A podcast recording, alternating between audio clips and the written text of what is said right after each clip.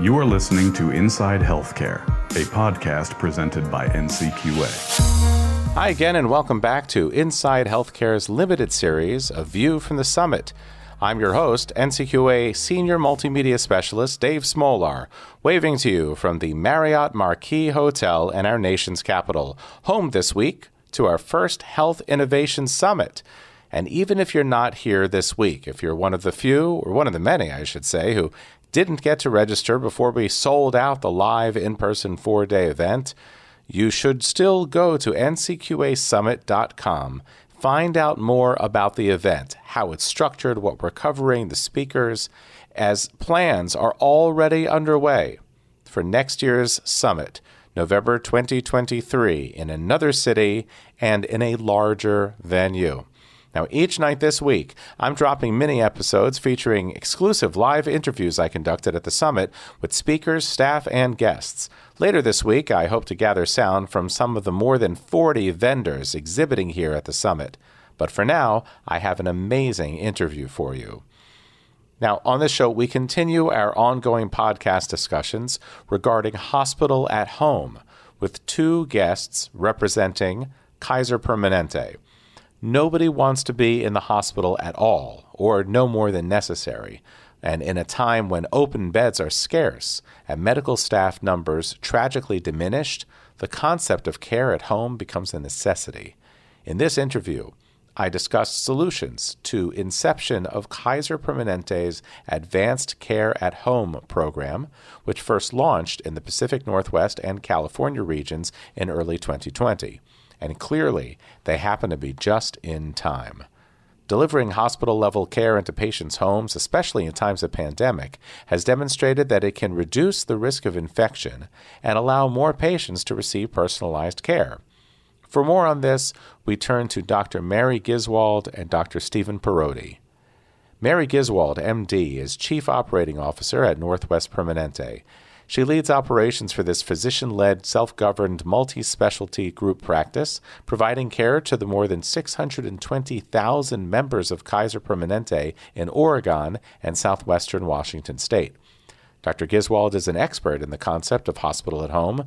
She often discusses how remote care improves access while meeting the needs of patients by fostering safe, equitable, and person centered care in the comfort of their own homes. And here's a quote from Dr. Giswold. This is from back in March of 2022. Being in the home, virtually and physically, allows a real in depth understanding of the social needs of our patients. Stephen Parodi, MD, is Executive Vice President of External Affairs, Communications, and Brand at the Permanente Federation. He also serves as an Associate Executive Director for the Permanente Medical Group, with responsibility for, among other things, hospital operations, inpatient quality, patient safety, care of complex and special needs populations, and home health. Dr. Parodi practices as an infectious disease physician, providing inpatient and outpatient consultation, HIV care, and travel medicine services. He has a special interest in the treatment and prevention of infections due to multi drug resistant organisms and hospital epidemiology. Both doctors discussed all of these ideas in their Health Innovation Summit presentation, which was titled Where is Care? Advanced care at home programs improve outcomes, expand access to care, and secure high patient ratings. And as Dr. Parodi explains, remote care and monitoring gives more than just a peek into a patient's condition, it gives a window into their life at home. If somebody's going into heart failure repeatedly, until I actually see what they're eating and what's coming out of the refrigerator, or actually the food insecurity that they're experiencing because they can only afford fast food, I'm not going to get at the root causes. So, what one of the beauties of this program is that we can actually get to some of those root causes, meet the patients where they are, um, and actually understand what's driving the actual medical necessity of these patients. So the the advantage of care at home, there's a comfort level that we've talked about on the show to hospital at home that people feel more comfortable in their own surroundings. But then at the same time, you also have to find ways of sometimes second guessing them if they say, "Oh, I'm okay," I'm okay with this. How's your diet? Oh, I'm okay. I'm okay. That's not enough of an answer. You have to find a way to qualify them. Uh, uh, let me ask you, who would qualify? Just to say that, to participate in your specific program. What what is the program like? How do they get in, and, and who qualifies for this advanced care at home? So, you know, when we started, we started with some very specific diagnoses cellulitis, heart failure, COPD, pneumonia, and then ultimately, as we learned more about COVID 19 um, and were comfortable and had our operation really running well, then COVID 19. And like Northern Cal, it makes up a huge segment of the people we've admitted to the program. And then, but beyond that, A, patients have to want to participate, it's a, they have to opt in. And then from a social standpoint, um, really the only barrier to the home environment is that they have running water and power. And Wow. we can bring we bring everything else to them.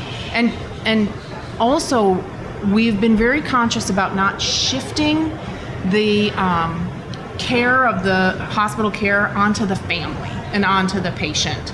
It's really we bring everything they need to their home, whether it's medically tailored meals, rehab therapies, you know, physical therapy, um, and caregiver support. Because w- what we didn't want is to shift shift the burden of care. And David, you, you actually referenced, you know, do you have to have somebody in the home, you know, with them, or do they have family support? Um, the answer is not necessarily. So we've taken care of people that live alone. We've taken care of people that live in trailers.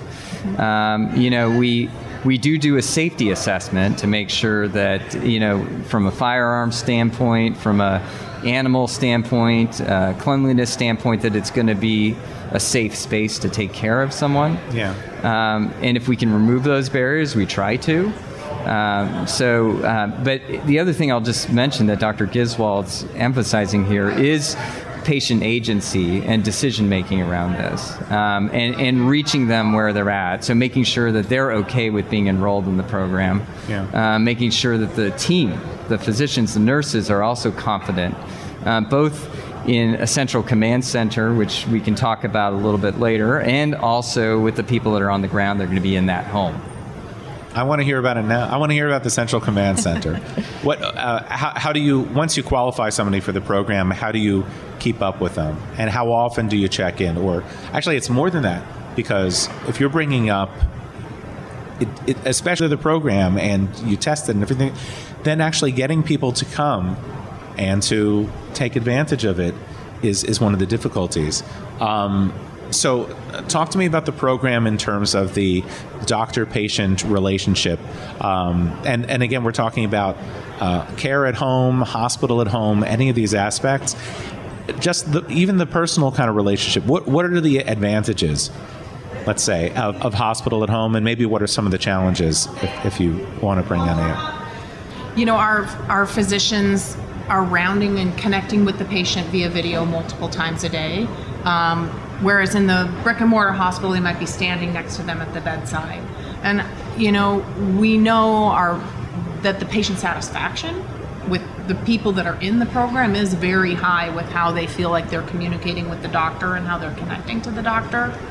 Um, we have you know, in uh, the Northwest recently started doing what we call pre enrollment so that people, and what that means is we identify our patients who are um, requiring multiple admissions, have multiple comorbidities, and we want to make sure that they know about this program, that they're talking about it with their own PCP um, before they need to be admitted so that if it comes to pass that they're going to be admitted they've already heard about the program they've had a chance to be educated and ask questions um, so that we're not springing it on them when they're in crisis in the emergency department You know, uh, you were talking about uh, or referencing a little bit about the continuity here. So, you know, right now, you, know, you get admitted to a brick and mortar hospital, you get discharged, then you know, get some instructions, and then hopefully you call your primary care physician, or hopefully there's an appointment. Um, this program allows for that continuity to be more seamless. A person never left their home to begin with. Um, so that hospital medicine physician is then connected to that primary care physician. In fact, we're bringing in the primary care physician towards the end of the hospital stay. Um, so, so there's that immediate connection that's made. Um, the, the other thing that I think is important here um, is that you, you just don't know until you actually see it. And what I mean by that, let me just give you another example medication reconciliation. Um, we're supposed to actually talk to our patients and understand what are they taking in the home and reconciling that with what we're discharging them on in a brick and mortar. You really, really don't know what they're taking until you see what's on their kitchen table. Because um, what you might find is their medicines, someone else's medicines, um, expired medicines, um, or the medicines you thought they picked up, they never picked up. You find all of that because you're actually visualizing it. Um, there's a level of connection and trust that uh, occurs when that happens and it's done in a, you know, again, a person centered way. Um, where then a patient understands this is why you're taking it, um, this is why you shouldn't take this other one. Um, you, you can't get to that level of detail without actually being in their home. The, the one other thing I'll just mention that is a socio, social dynamic here um, is that, you know, in a way, they're inviting us in uh, to be in their home as opposed to, you know, a patient being on someone else's turf, if you will, um, when you go into a brick and mortar hospital.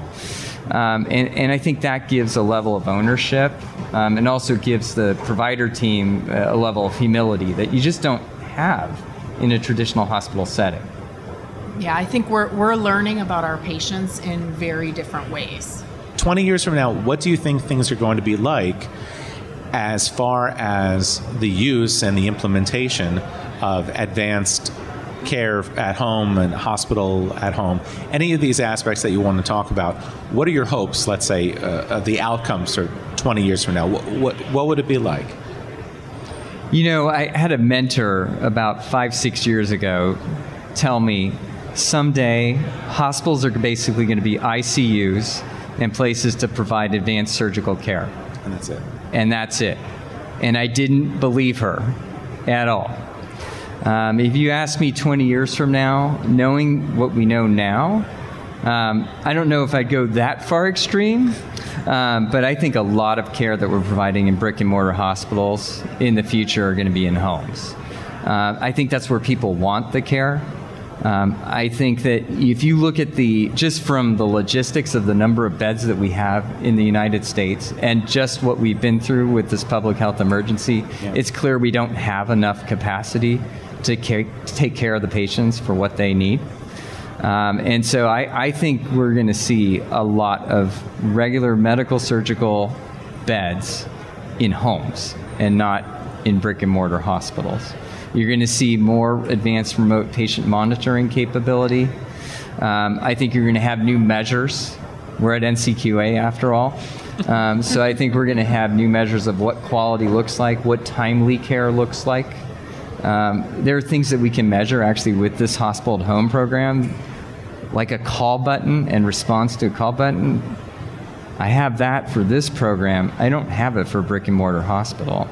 Um, I think we're going to have any number of new measures that we're going to hold ourselves accountable to um, that I think will actually get at what we're really trying to achieve as clinicians, which is which is truly person-centered care. I agree with everything Steve said. I mean, we're who thought, you know, even even four years ago that 90% of patients undergoing a total joint replacement would go home the same day, and here we are um, in our system doing that. So I think, you know, I think it's going to be a if if it goes how I think we we believe it can, it would be about um, you know this so about true connectivity across the health system, true integration, and also, you know, more expansion of community health workers, like you like you mentioned, um, helping us identify social needs sooner, creating that trusting relationship where patients are willing to talk about that with us, and then we can connect to the community organizations to help, you know, help with their food insecurity, their transportation issues, so that they are having better access to the care they need. And so I think this is one window that helps us get there. Dr. Mary Giswold and Dr. Stephen Parodi joining us to talk about Kaiser Permanente's efforts towards improving and expanding advanced care at home. More to come this week with more peeks for you from the Health Innovation Summit. On behalf of NCQA's award winning communications team, I'm Dave Smolar, and we'll see you again, no doubt. You've been listening to Inside Healthcare, a podcast brought to you by NCQA, the National Committee for Quality Assurance. Inside Healthcare is available on your computer or mobile device through Apple Podcasts, Stitcher, and on our blog at blog.ncqa.org forward slash podcast.